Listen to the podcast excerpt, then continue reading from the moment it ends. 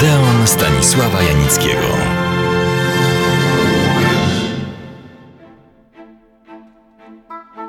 Logika to nauka tajemna.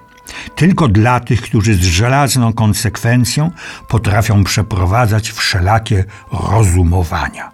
Zawsze miałem z tym problem. Choć na studiach słuchałem wykładów mistrzyni, samej pani profesor Janiny Kotarbińskiej, na marginesie żony jednego z najwybitniejszych filozofów polskich, Tadeusza Kotarbińskiego.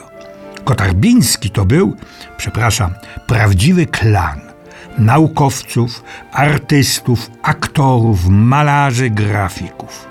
Może to połączenie genów ściśle naukowych z artystycznymi, humanistycznymi coś komu podpowie, kiedy toczymy odwieczne zresztą boje o model kształcenia i szerzej model współczesnego człowieka. A o pani profesor Kotarbińskiej krążyło szczególnie przed i w trakcie sesji takie budujące, optymistyczne dla stających do egzaminu powiedzenie. A ona ma wzrok bazyliszkowy i nie zrozumie twojej mowy. A ja zapomniałem, że potoczne porzekadło od szczegółu do ogółu i odwrotnie ma swoje źródło w podstawowych prawach, zasadach logiki, rozumowania indukcyjnego, redukcyjnego. No, dalej nie ośmielam się brnąć. Ale to zabawne, że nawet w pisaniu felietonów można te zasady zastosować. Odwracam jednak wymienioną kolejność. Nie od szczegółu do ogółu, ale od ogółu do szczegółu.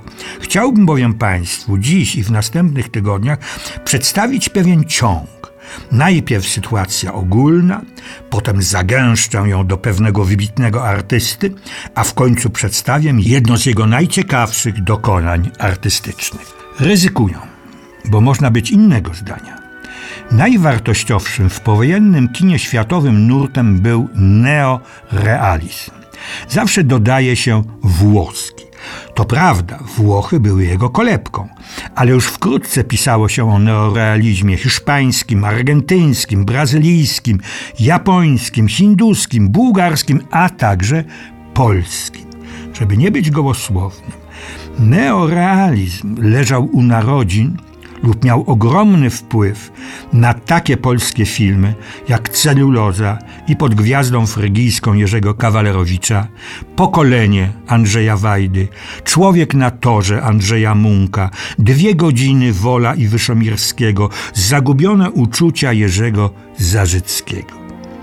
Dla jasności, to nie były filmy par excellence neorealistyczne, ale gdyby tego nurtu nie było, wyglądałyby one zupełnie inaczej. A na czym on polegał? Zacytuję.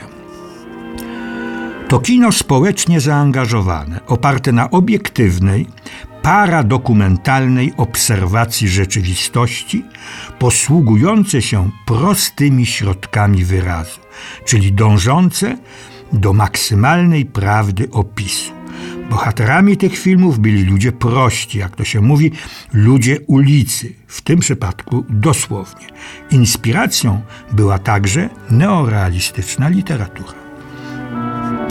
Za pierwszy film neorealistyczny uznaje się Opętanie Lucchino Viscontiego, notabene zrealizowane jeszcze w czasie II wojny światowej, dokładnie w 1943 roku. Była to dramatyczna, tragiczna opowieść o wielkiej namiętności na tle przedstawionej realistycznie rzeczywistości włoskiej tamtych lat. Wreszcie koniec wojny. Straszliwe zniszczenia i nieszczęścia, jakie ze sobą przyniosła. Upadek faszyzmu w wersji Benito Mussoliniego, kryzys gospodarczy, bezrobocie, nędza i brak perspektyw. Wszystko to stanowiło pożywkę dla tego nurtu.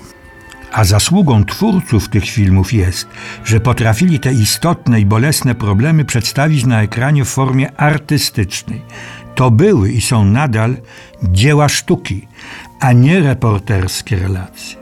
Kilka estetycznych cech filmów neorealistycznych trzeba wymienić.